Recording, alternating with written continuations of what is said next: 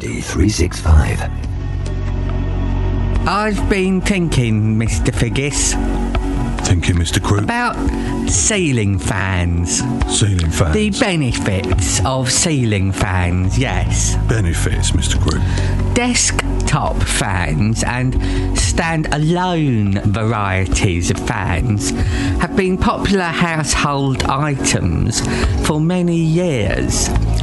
Ceiling fans, on the other hand, are a more recent addition to the household. That's true, Mr. Croup. Ceiling fans have only been around for the past few decades.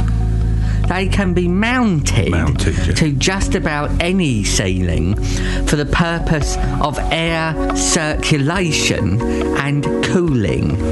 If you want air circulation and cooling, adding a ceiling fan to your home is a fine idea. Ticks all the boxes, Mr. Figgis. ticks all the boxes. And it costs considerably less to install a ceiling fan than it does to purchase an air conditioner, be it for a single room or even the entire home. I guess it uses less electricity. You'd guess right, Mr. Figgis. Oh. How often, on average, would you say you need to ventilate a room? Once, maybe twice a day. Ah, but what if you resided in an especially warm or humid environment? Then I'd most likely need to think about other options. Are ceiling fans easier to maintain than electric run air conditioners? I'd say so. After oh. turning them off, you just need to wipe away extraneous dust or debris, Debris. and oil any connecting joints that need lubrication.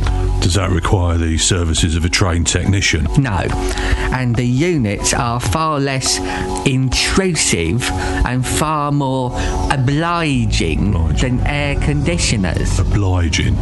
They're quieter. Ticks all the boxes, Mr. Croup. And I bet they're available in numerous styles and sizes to suit just about anyone's tastes. I think I'll get a blue one, Blue. Mr. Figgis. To match the curtains, Mr. Croup.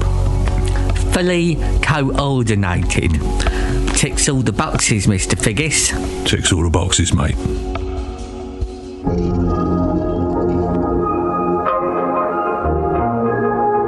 If you'd like to email Figgis and Croup, your communications can be filtered into our own personal email sachet via this address.